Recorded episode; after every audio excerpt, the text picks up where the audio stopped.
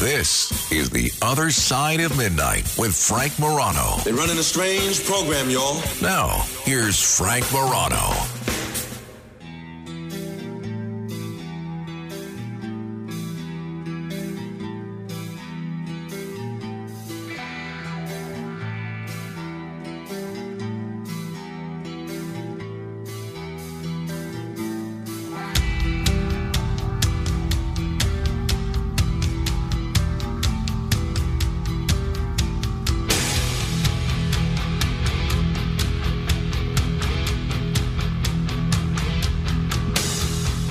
Items. One is something of a mystery. One is something that uh, might help you get in the way of the get in the spirit of the holiday a bit. And one is just, excuse me, one is just interesting. The share of Americans who give time to soup kitchens, homeless shelters, and food pantries is declining.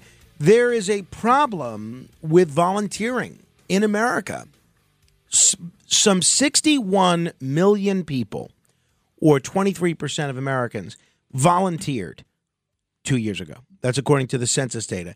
That was the lowest share since tracking began a few decades ago. That's according to the Washington Post. Now, some of that might be a residual effect of people not wanting to interact with others coming out of the COVID pandemic, but I suspect not.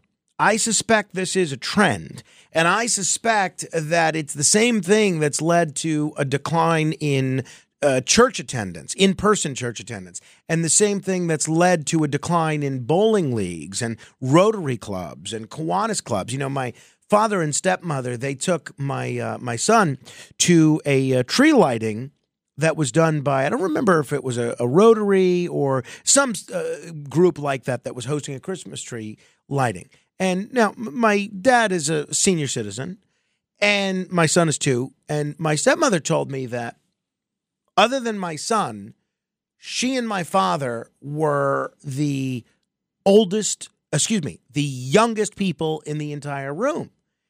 And in this whole group is, let's say, flirting with eternity. And I, I said, Well, I'm glad you guys went because ultimately, when that generation is gone, there's going to be no young people to take the place of those seasoned citizens. And I, I think that is a similar concern when it comes to volunteering. Nonprofits of all sizes, nonprofits of all purposes are in dire need of volunteers, especially during the holiday and winter months. Shelters, mentoring programs, food pantries, they're shuttering due to this dwindling pool of volunteers. So, levels of volunteering have not bounced back from the pandemic when the lockdowns kept everybody away. But this decline in volunteering predates COVID. As the Washington Post notes, the people most likely to give their time are married couples and parents with young children. But younger Americans are delaying getting married and starting families.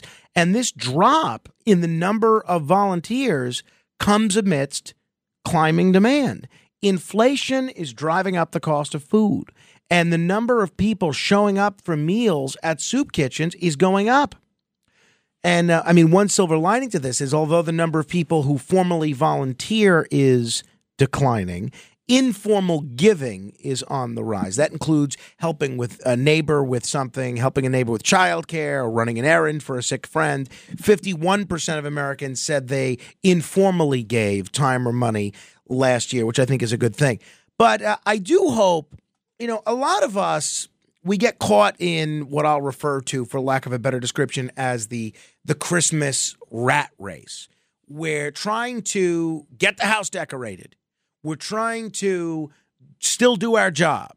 We're still trying to go to all the family functions that we need to go to around the holidays. We still try to go to all our workplace functions. Then, if your spouse has a workplace function that they're invited to, you have to go to that as well. And it can see, oh, and then we didn't even discuss gift giving. that's why for a lot of people, the holidays can be a very stressful time. It shouldn't be. It should be a joyous time.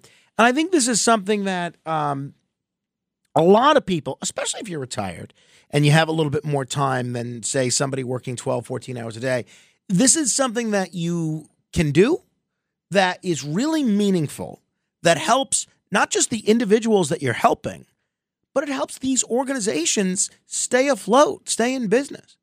So I think uh, if you're looking for something to do that will help you retain the spirit of the holiday season, think about this. Think about volunteering somewhere at a soup kitchen or uh, any number of other places. There's all these groups that are in need of volunteers.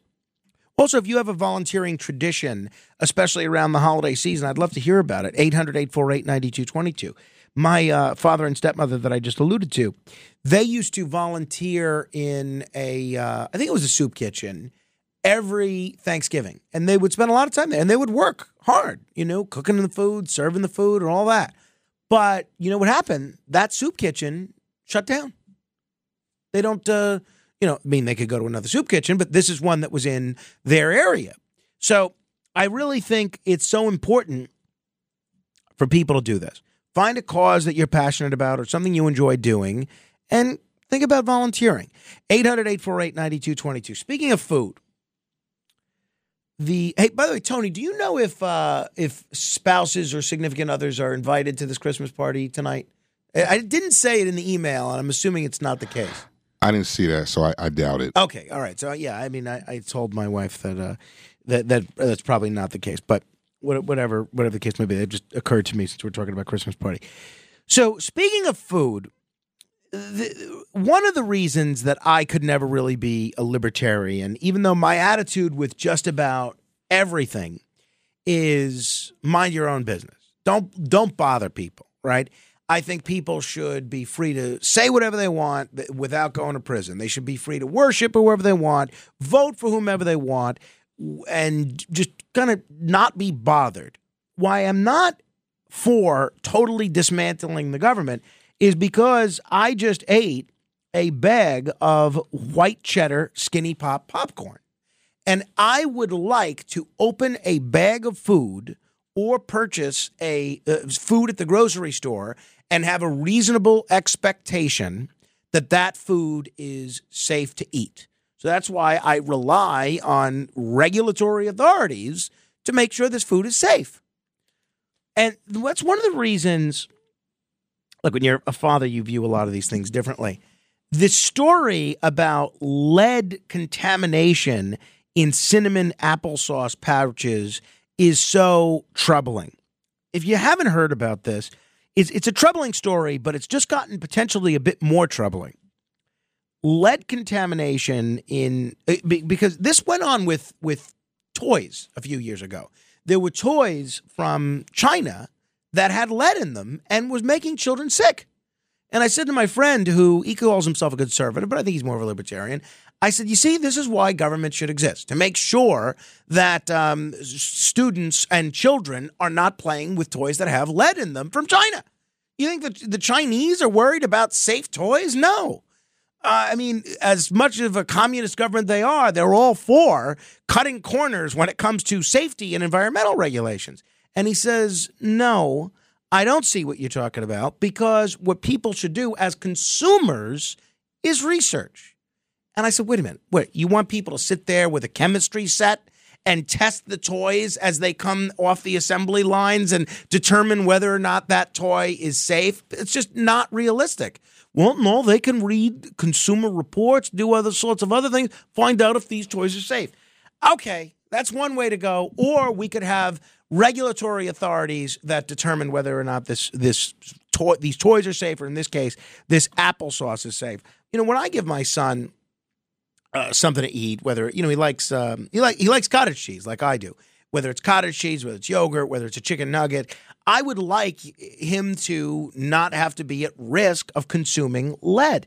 So, this lead contamination in these cinnamon applesauce pouches has sickened dozens of young children. But blockbuster story a couple of days ago in Politico, where a, a a really senior official with the FDA, the Food and Drug Administration, the entity that's supposed to be monitoring this stuff, he said, this fellow Jim Jones, this might have been an intentional act. The applesauce might have been intentionally poisoned.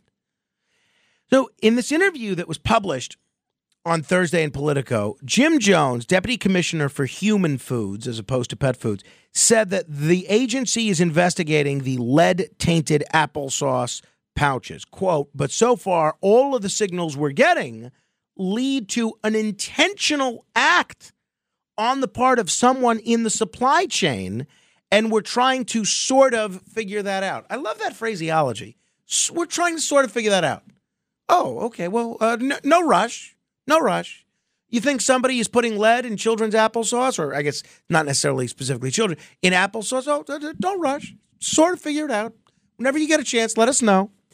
There have been at least 65 reports of illness linked to apple cinnamon fruit puree pouches sold under the Wanabana Weis, and Schnucks brands. That's according to the FDA. To date, all confirmed adverse effects have been in children under six years old.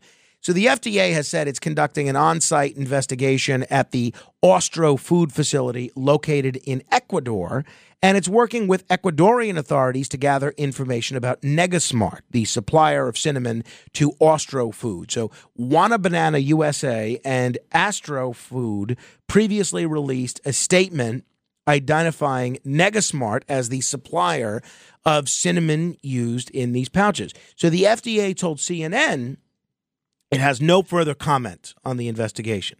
So, I mean, I don't know about you, but I find this pretty alarming that a deputy commissioner of the FDA is saying that this might have been intentional? It's crazy. Dr. Diane Calello, who's the executive, uh, who's executive and medical director of the New Jersey Poison Control Center, told CNN that contaminated spices are incredibly common. Some contamination occurs in natural products, including rice and apples, because they're grown in soil that contains metals. But then we do sometimes see intentionally contaminated products that are sold by weight. And the best way to make something heavy is to put metal in it. So that's why, this is Diane Calello speaking, that's why I think we frequently hear, maybe on the order of once or twice a month, about a product for some reason, it's often turmeric, but a spice that's contaminated with lead. So um, they say this is one of the reasons it's important for regular lead screening for children at one or two. When we had that at our pediatrician's office, but because of the pandemic, some of these routine, these routines like lead screening might have fallen behind. Lead is toxic to humans, and there is no safe level. It can cause uh, all sorts of problems in children uh, headaches, stomach aches, vomiting, anemia, all sorts of things. And these pouches have been recalled and should not be consumed. The FDA warns that the products have a long shelf life, and families should check pouches they have at home to ensure they haven't been recalled. So, Austro Food and Wanabana USA are in the process of establishing a program to reimburse some of those healthcare costs. Oh, good. Okay. Thank you. Thank you. We buy your poison apple uh, applesauce. Uh, children get sick because of it, have to go to the hospital. You're going to reimburse us. Great. That's great. That's according to a statement. The companies are also working on a website to facilitate refunds for the recalled product. So be on the lookout for this. The three brands, again, of these uh, apple cinnamon fruit purees are Wanabana, Weis, and uh, Schnucks schnux. We could think of another word that rhymes with with schnux that might be more apropos. But I'm just blown away by this. I'm blown away by the fact that uh, these applesauce containers might have been intentionally poisoned. Tell me what you think. 800 848 9222. I mean, what kind of miserable person do you have to be in order to poison the food chain? 800 848 9222. All right. Uh, let me say hello to Joe in New Jersey. Hi, Joe. Yes, hi. There's one thing that uh, one theme that bothers me. Uh, you know, vilifying the cell phone. The cell phone. I mean, you could use it to uh, listen to your favorite music, or even the Frank Morano podcast and use the uh, uh, uh, the Strava app to uh, track yourself. And the other thing you can do, which is better than taking these uh, toxic drugs, is uh, have some celery sticks or carrots, and then have a liquid, even even a diet soda, and you would feel satiated and you wouldn't want to eat, you know, eat, and that would help keep your weight down. Well, Joe, I uh, agree with you on the first point about the uh, the technology. I think we have to be very careful. I've been trying to be careful myself because I was very scared by artificial intelligence and the uses for artificial intelligence and the possible negative impact of artificial intelligence on so many different areas of life. But then you look at the incredibly positive role that AI can play in uh, medical diagnostics and um, even something like space exploration, and you realize not all technology is created equal. I will say, though, that I think for children, I would err on the side of not giving them smartphones or tablets until they're a bit older because I, I think, and I see it with the neighbors that uh, live ac- across the street from me, they have y- young sons, and even when it's a nice day out, they stay on these tablets and these phones and going on and on. I'm also not going to join your endorsement of diet soda. While there are some diet sodas that are pretty healthy for you, Zevia comes to mind most diet sodas, including diet soda that I've drank uh, from time to time, like Tab or Fresca, is not good for you. They're loaded with all sorts of artificial sweeteners. They're loaded with all sorts of artificial coloring. Not Zevia. Zevia doesn't have that. But uh, they're just loaded with sodium and all sorts of other things. Now, is that better than a sugar laden, you know, Coca Cola drink? Maybe, probably.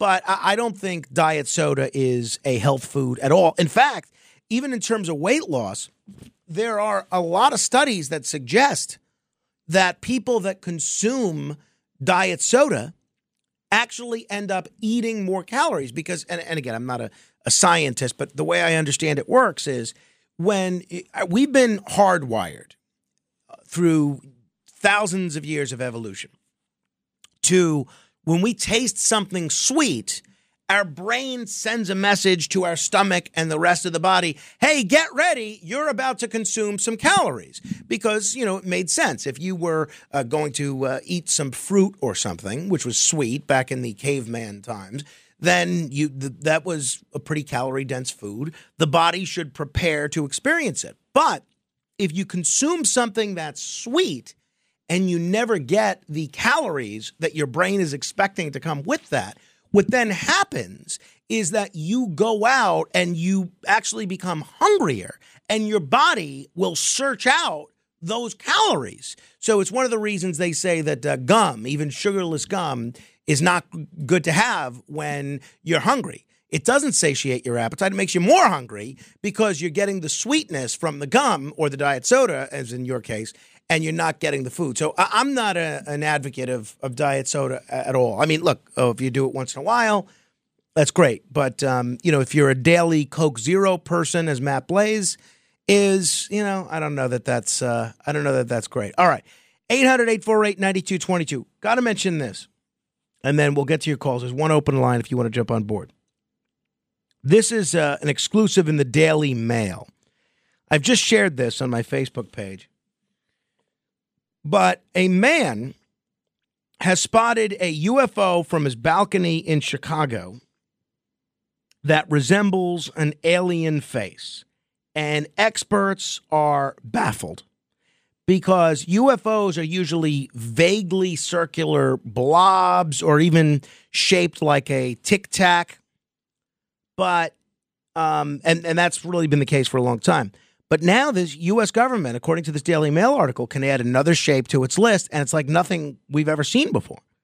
A, a photographer in Chicago has shared this stunning shot of a spooky object that was changing color while it was stationary in the night sky. So, depending on the observer, it resembles a mask, an alien face, uh, an indigenous totem, Some people even said it looks like Rafiki, the, the monkey from The Lion King. And experts are totally baffled as to what it might be, although um, a lot of folks just call the image beautiful and spectacular. So, this remarkable shot, which again I've just linked to, you can see it for yourself, facebook.com slash Morano fan. It was taken by Dietrich Ziegler, a photographer in Chicago, and shared uh, with the uh, Daily Mail. And Ziegler said, it was around evening, just as the sun dipped below the horizon. He noticed some colorful shimmering and he took out his camera and shot it. The object's appearance is striking with a palette of purple, gold, and green. It, it, according to him, it seemed to be changing colors, but the shape remained the same, which looked like a mask. So, after quickly heading indoors to examine the photos, he was unable to locate it in the night sky again. Mr. Ziegler said it seemed as stationary as a star to the naked eye, although slight differences in the photos he took suggested it might have been moving slightly. So, um, who knows? It's a, a, very interesting, but it's quite a quite a different type of object than the kind we're used to seeing. Um, could it be a hoax? Eh, maybe. Uh, could it be something naturally explained? Sure. I'm not saying it's aliens. It's just different than what we've seen previously. 800 848 9222. 800 848 9222. Uh, let me say hello to uh, Jimmy in Rockland. Hi, Jimmy. Frank. Jimmy. Hello, how are you, sir? I'm wonderful. Thanks. You're a wonderful person. All right. Now we were talking about different subjects tonight, so your um, screener, you know, always goes back and forth, and what I should speak about or not. Right. But so what's on your good mind? Good nutrition. Good nutrition. How about this? Great. All right. Good nutrition is tantamount towards the achieving the longevity. You know what I mean for the human species. I mean, my family was exposed to many good things when we grew up. We were not given soda. We were only given milk, juice or water were your two things. You know what I mean? Oh, three things. Sorry. Um, and there was no pizza. There was no McDonald's. There was no. And my message is to the women out there, the mothers, the the wonderful people that are going to give birth soon. Give love to your family, and give them good food. And in that, it's just as simple as that can be. That your your kids, my my brothers and me, are pretty wild and we are walking straight through this world without disease. My wife, poor girl, had uh, cancer. We, you know, had multiple miscarriages. Mm. Not, not, not an issue. But I mean, my mother just fed us well. It was rice. It was a protein. It was broccoli. It was carrots.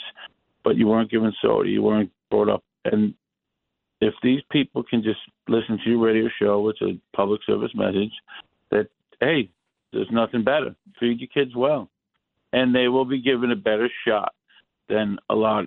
Not that it's a competition. We want your kids healthier than my kids. God forbid. We want all our people healthy.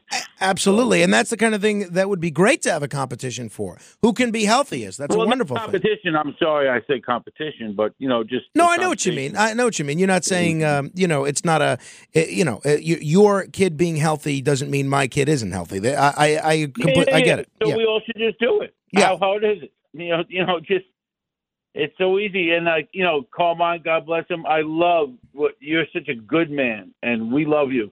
And like I say, sometimes I, I don't know if you remember me, but we we spoke before, and um, I'm a friend of uh, you know some people you know. I won't say it, but um, I asked you one time, is there anything that Curtis says that upsets you? And he says, no, he put me in this job, and it's so great. You know what I mean? Like you, of course, he can't upset you. He he's your what do they call it? your rabbi? You know what I mean? So God bless.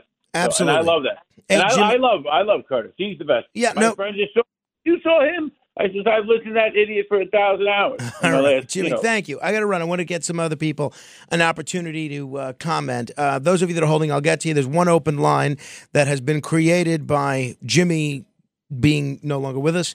800 848 9222. This is The Other Side of Midnight. Straight ahead. The Other Side of Midnight with Frank Morano. Hey, it's Kaley Cuoco for Priceline. Ready to go to your happy place for a happy price? Well, why didn't you say so? Just download the Priceline app right now and save up to 60% on hotels. So, whether it's Cousin Kevin's Kazoo concert in Kansas City, go Kevin, or Becky's Bachelorette Bash in Bermuda, you never have to miss a trip ever again. So, download the Priceline app today. Your savings are waiting. Go to your happy place for a happy price. Go to your happy price, Priceline.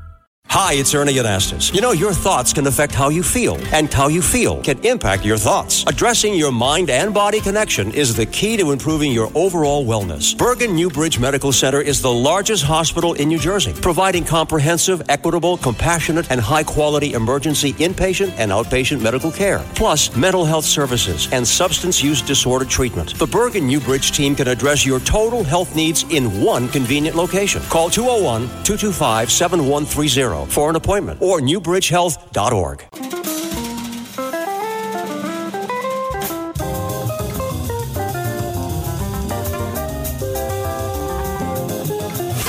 It's The Other Side of Midnight with Frank Morano.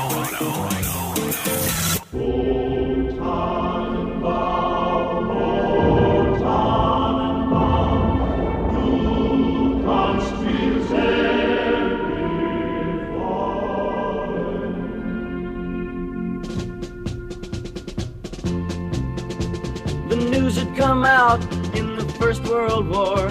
The bloody Red Baron was flying once more.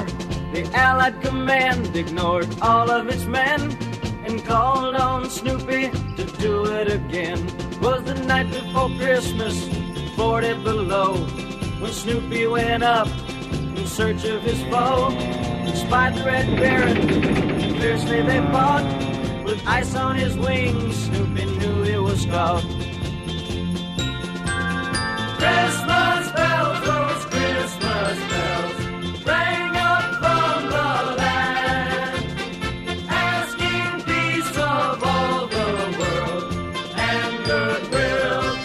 I love this song. I absolutely uh, love this song. It's from the Royal Guardsmen, and uh, I'm sure you've heard it. It was a hit song.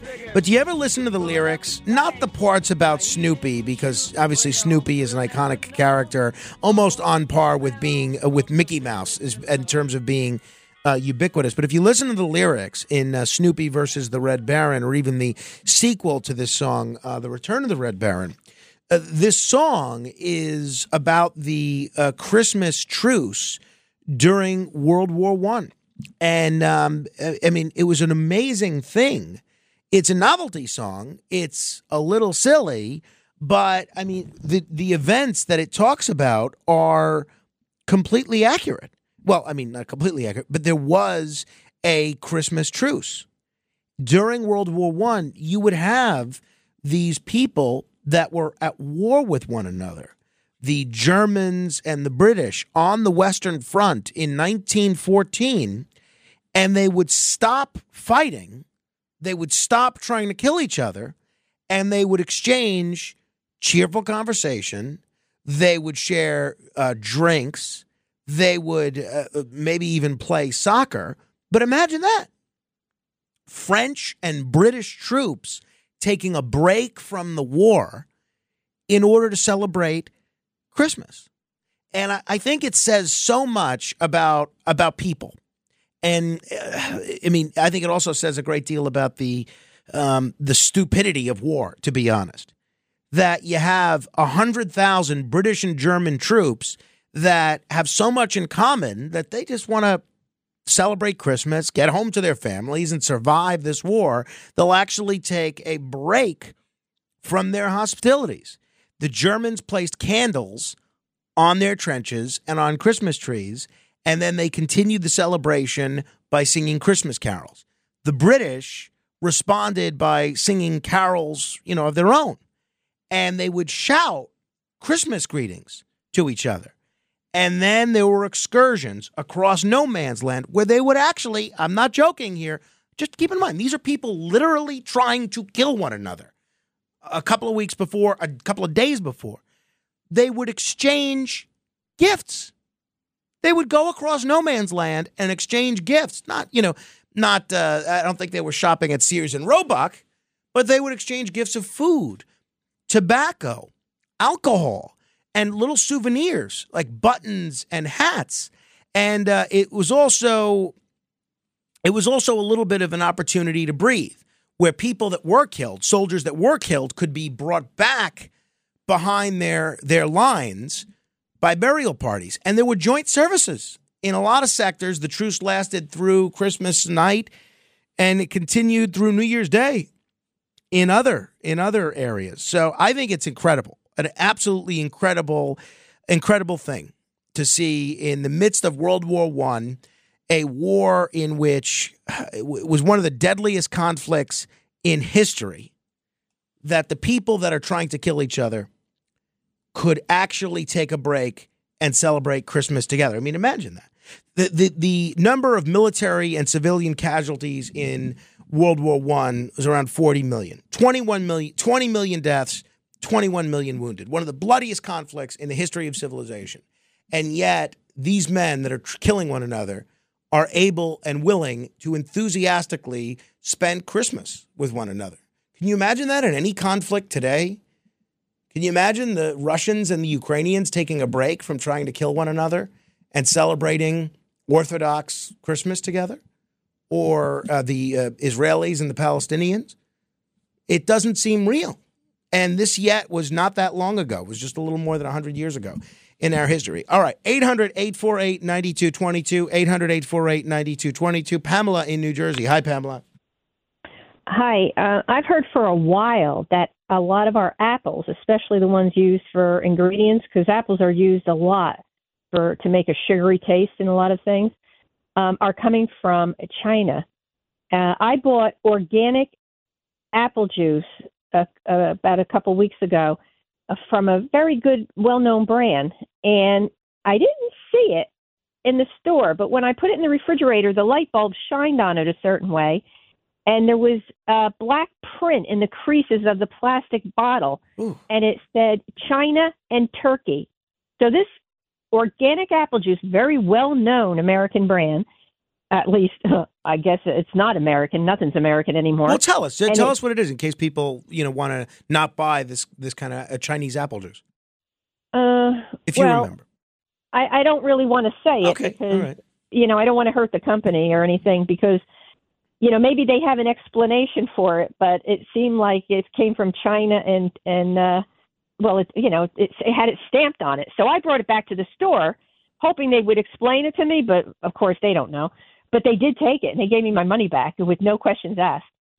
Well, now I I, I thought that was interesting. I, I think you're exactly right. I mean, look, I I am really concerned about a lot of what comes into the food supply from from China, and honestly, what comes into medicines. A lot of medicines are made in places like uh, China and in some cases India.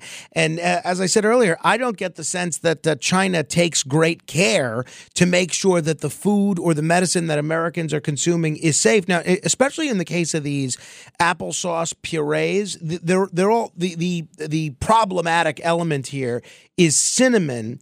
And apparently, the vast majority of the world's cinnamon is produced by four countries China, Indonesia, Vietnam, and Sri Lanka. Just a few years ago, right before the pandemic, China produced 50% of the world's cinnamon. Uh, Indonesia produced 28%. So do I ap- do I absolutely think it's possible that these manufacturers that are based in these companies could take some shortcuts to add to the weight of their cinnamon? I, I sure do. It's um yeah, it's an important reminder, Pamela, to uh, to check the label when you buy not just uh, apple juice or applesauce, but but anything. So uh, thanks for mentioning that, uh, Pamela. Merry Christmas if I don't talk to you.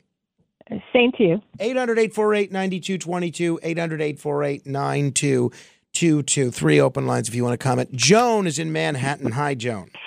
Oh, hi. You do this to me every time, Frank. I'm going to talk about something, and then you bring up something else, which is so much more interesting that I'm fighting with myself which thing I should talk about. All right, about. well, we'll, we'll let you make two comments. That's fine. Well, I, I don't have no time because the, the Christmas truce story is a wonderful story. I think a lot of people know it by now, but it kind of points out that quote that I love from General President Eisenhower, not the one that people quote all the time about the military industrial complex, but the one that I love. He said, the people of the world want peace so much, one day their leaders will have to get out of their way and give it to them. And if, if that Christmas truce proves anything, it proves that's true. And what happened, you know how it happened? They were singing Christmas carols across the trenches. Somebody started singing Christmas carols. I don't know if it was the Germans or the Brits and the UK people and they had they had the same Christmas carol, so they started singing together. Mm-hmm. Gradually, they climbed up out of their trenches they started playing football. And um, it turns out, by coincidence, one of the German soldiers had lived in the UK for a while, and one of the UK soldiers was one of his clients. He was a barber, so they're sitting in the middle there. He's cutting his hair for him, and of course, what happened was when the generals got wind of this, they were furious, of course, and they separated them out. They took these troops, the UK American troops that had done this, and they split them up somewhere, you know, so they couldn't do such a thing again. And that was the end of the Christmas truce. But um, so my other point, you said I could make two. Um, the other one was a, a, a suggestion for a guest. I know you've had him before, and I would love to hear the take on Russia Ukraine from Vladimir Posner. Remember Vladimir Posner? Yeah, I, I actually I reached out to him um, very oh. very recently, and um, oh. he has not done any media uh, since that oh. uh, conflict began. And I'll share with you the uh, the oh. last uh, email uh, that he sent to me, which was back in oh. February. This is what he says: "Hi, mister uh-huh. Morano. Um, and this was on the anniversary, I think, of the uh, of the right. conflict. He says uh, right. uh, today it, it is today one year since I canceled my weekly show on Russia's national network, Channel One, oh. and have not given a single interview. And that's the way it's going to be for the time being. Best Vladimir oh. Posner. So yeah, he's made clear he's not interested in doing interviews, not just with me, but with everybody. That's interesting. He canceled his show uh, that makes me even more intrigued to know what he thinks about all this. Sounds like he's not too crazy about what Russia is doing. Yeah, same here. Um, same here. It'll be, uh, but yeah, yeah I, am gonna. I'll keep trying, but you know, I'm not gonna force yeah. him. If he doesn't want to come on, then so be it. Joan, thanks for the call. Appreciate that. 800-848-9222. 800-848-9222. The um, I want to thank the um, the caller that called in the other day and suggested that in terms of this situation that we find ourselves in now, where we have two cats, where one has been living with us for years, and the other cat has been, you know, a recent recruit to our home. The cat's original name was ex best friend. I still call him ex best friend. Carmine still calls him ex best friend. But um, my wife has renamed him Ed best friend, which doesn't really have the same ring to it. Well, anyway, this listener suggested to get these pheromones that might calm the cats down. So we did install those a few days ago. And uh, so far, it has not worked. Uh, not worked great. I mean, Prissy Prissy is totally at fault here, right? Um, you know, you know, assurance adjusters used to assign blame in accidents 60 40, 70 30. You know, Prissy is 90% of the culprit here, maybe 95%. Uh, all ex best friend is trying to do is go about his business and be friendly. He'd love to play with the cat. He'd love to um, play with other humans. Rubs up against me. Wants to be petted. As friendly as can be. And I really feel so bad for this cat that his new cat housemate is, you know, not forget about not being friendly. She's overtly hostile. I'll turn around. I'll hear her hissing at him, or I'll hear. Rah! But um, you know, it's gotten to the point where at night we're afraid of uh, Prissy going after him or something. So we keep ex best friend locked in my office, not locked, but in my office with the door closed and his own litter box. And then Prissy has the run of the rest of the house, including the litter box that's in my wife's office. Now, as somebody that's not thrilled with the smell of a litter box in my office, I'm certainly hoping that these cats can do what the Germans and the British did during World War One and find a way to get along. But so far, the cat truce has so far proved elusive. So we'll see what happens. Uh, 800 848 9222. 800 848 9222. Christian, what was your suggestion when I was leaving yesterday? You had a, a thought in terms of how to kind of uh, speed up the peacekeeping process here. Well, Frank, um, I actually own two cats myself, and uh, when we adopted our when I adopted my second cat, um, what I did to kind of get them to get along um, a, li- a little easier was I I separated them into two rooms. Um, where both of them can sniff each other underneath the door for a couple days, and then that would help to kind of get them used to their scents. And in in my experience, it actually helped me a lot. Um, well, so let me ask you this: Were both cats prior to that kind of socialization that you put forward? Were both of them generally friendly, or was one of them kind of like Prissy is, where she doesn't, you know, doesn't let people pet her or anything like that? Well, my first cat uh, was a little aggressive towards the um, the new cat. Um, the new cat was a baby; it was a kitten at that time.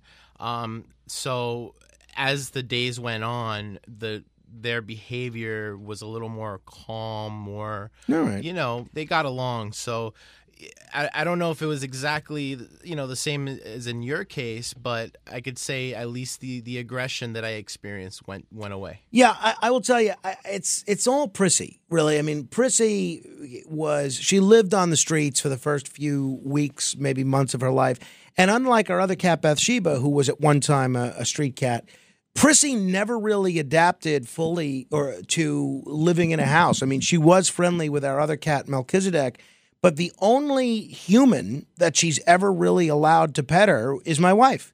And she won't even allow Rachel to pet her when she stands up. She's so skittish that as soon as Rachel stands up, she runs away. Forget about it. If Carmine even walks in her general uh, general direction, she runs away. If I walk into a room, unless she's uh, safely on the other side of the room, she runs away. Very, I think I've I've gotten to pet her maybe two or three times in the course of you know Rachel and I living together. It's very very rare. So I don't know what we're gonna do. I'm hoping these pheromones do the trick. We'll see. I'll report back in due time. 800 848 9222. You know, we had a very nice lady um, who called in yesterday. I believe her name was uh, was Dawn, and then she called back and spoke with uh, Christian, and uh, she said, unfortunately, her dad passed away, and her dad was a big, big listener of this show. Now, it's always a uh, it's always sad whenever someone passes away. But and it's always sad when someone who is very loved passes away. It's really sometimes saddest for the family members and the friends of the person that died. But it is doubly sad when that person is a listener to this show. If there's one group of people that I want to have pristine health and live for a thousand years, it is the people that listen to this program. All right. Uh, 800 848 9222. We'll continue with your calls in a moment. This is The Other Side of Midnight. Straight ahead. The Other Side of Midnight.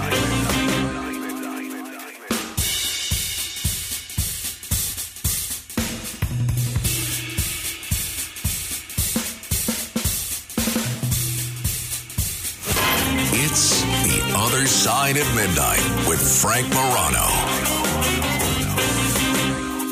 So this is Christmas. And what have you done? Another year over. And new one just begun. And so this is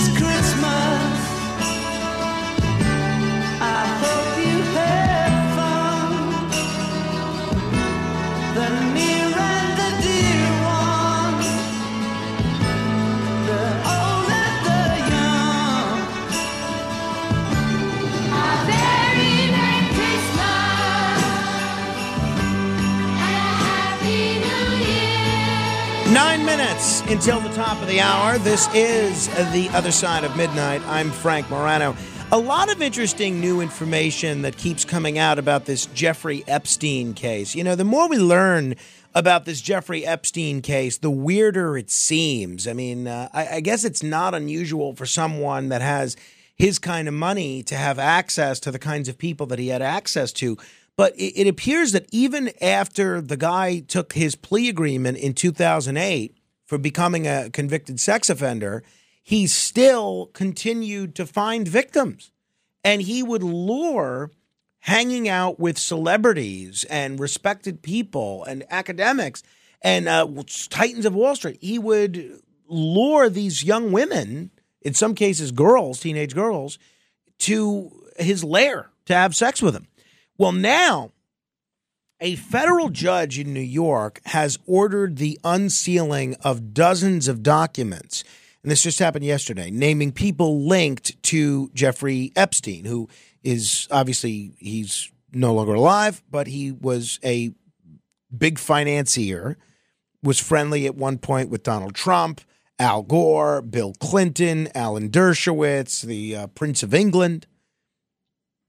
So these documents are expected to identify more than 180 people, including associates, victims, investigators, and journalists who cover the case. Some of the names are going to remain under seal, including those belonging to minor victims who never spoke publicly about the case, and a person who the judge said was wrongly identified as an alleged perpetrator by a reporter. At least one person asked the court not to release her name, arguing that it could put her at risk of physical harm. But sure enough, uh, U.S. District Judge Loretta Preska outlined the reasoning, reasoning in a 51 page order. And this comes as part of a uh, lawsuit between former Epstein accuser Virginia Giuffre and his former lover and accomplice Ghislaine Maxwell. The case was settled back in 2017, but the judge indicated in hearings just last year that the names would not remain sealed indefinitely. So Giuffre has alleged that Epstein and Maxwell trafficked her when she was 17 years old. She's now in her 30s. Some of the names have been withheld in some documents, but belong to people who've either spoken publicly about their connection to Epstein and uh, have already been identified in other court documents or were identified in Maxwell's trial. But it's going to be interesting to see what names come out now. Going to be very, very interesting. 800 848 9222. Danielle is in Brooklyn. Hello, Danielle. Hey, Frank. How are you been? Doing, doing just Um, so fine. with, with the cats, you said you had Prissy for a while. Yeah, I mean, my uh, my wife had Prissy before I knew her, and uh, since we Okay. moved in together, I think around 2017, in two separate residences, um, Prissy has lived with us. Yes. So she's so she's so she's like almost a senior cat. She's over like five, six, seven years old. yeah, right? yeah. She's. I think I want to say so- she's and- seven or eight. Yeah. Okay. And then this new cat, uh, ex best friend, that's a cat that you just like adopted, like just took in, like right. recently, Yeah. right? She was living with my Okay. uh, my in laws. Yeah. Okay, so Prissy doesn't know her, and as far as Prissy's concerned, that's her domain. That's her house. So she's like, "Who is this person? Like, who is this cat? Like, Sure. this is my house. Like, get out." So she's probably being very territorial, and females tend to be more territorial than males for some reason. I I noticed my my my girl cat would always like hiss at the um hiss at the stray cats outside, and my my my old- my boy cat, my old, my two cats that I passed away uh, uh last year. I, Hmm. I had them almost twenty years, Oh. and they would like she would be very territorial. He would be like, "Oh, who are you? Like, what are you doing?" So like girls can females can be more territorial, and she's probably just like who like get out. So I I overheard the other caller saying how to like um get them together like have them in two separate rooms like with the door. Like that's like perfect. But what you do is you take your like you pet one and like get like a bunch of hair like so you get the scent and then pet the other one. And you just like or take a towel and like rub them so like Mm. and you put the towel in in the room so then they can get used to each other's scents. Because then otherwise they're just Prissy's not going to have it. She has to get acquainted. She needs to get to, she has to get to know somebody before she lets her in, lets them in Well, that's house. interesting. I uh, I hadn't thought about that petting method. Maybe Rachel, because Prissy doesn't let, even let me pet her. But uh, maybe you know, Yeah. uh, maybe Rachel can uh, pet ex best friend and then try to pet uh, Prissy with that same hand. That's a great idea, and that's Or- one that we hadn't tried. Yeah, or with, with the towel, you could like put a towel or a blanket, put a little catnip on it, so she like can definitely like you know lay on it, and like so they both can get their sense, and then you know you then you put the, ta- the each other's towel into their other their room so they can so they can get each other's sense that way. You know, if you can't like pet pussy. yeah, that's uh, I like One way or that because I will tell you that um, Prissy is not having it at all. I mean, she she over the last week or two, she started urinating on the throw rug in in Oh, our bedroom. no. Uh, so She's being spiteful. yeah, Yup. no, we had to She's being throw away spiteful. this She's nice mad. throw rug. Yeah. Oh no, no, no. She's Yeah. absolutely not happy. So hopefully, I will try your methodology, and hopefully, what that other caller suggested about the pheromones will uh, will work as well. But uh, otherwise, you know, we'll, we'll have to figure something else out. Danielle, thank you. I appreciate that. 800 848 9222. That's 800 848 9222. I wanted to comment on U.S. Steel. But uh, let me. let- You guys are pa- kind enough to hold. Let me try and get to as many of you as we can here. Tom is uh, listening on WCBM in Maryland. Hello, Tom. Yes, uh, addressing your first point that is uh, there's a lack of wisdom in taking off all of government regulations. In the various early days of the Reagan administration, and this was violently pushed back against, so it was immediately reversed.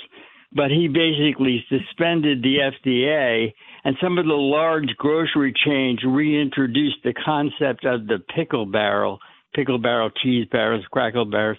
And uh, for, for people who don't remember the 1890s, uh, you could go in, you could now go in the early 80s, you could go into a grocery store.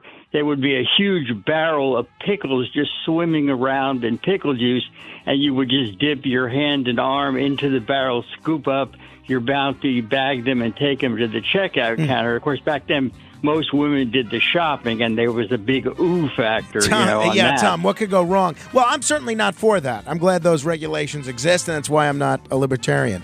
Help control the pet population. Get your dog or cat spayed or neutered.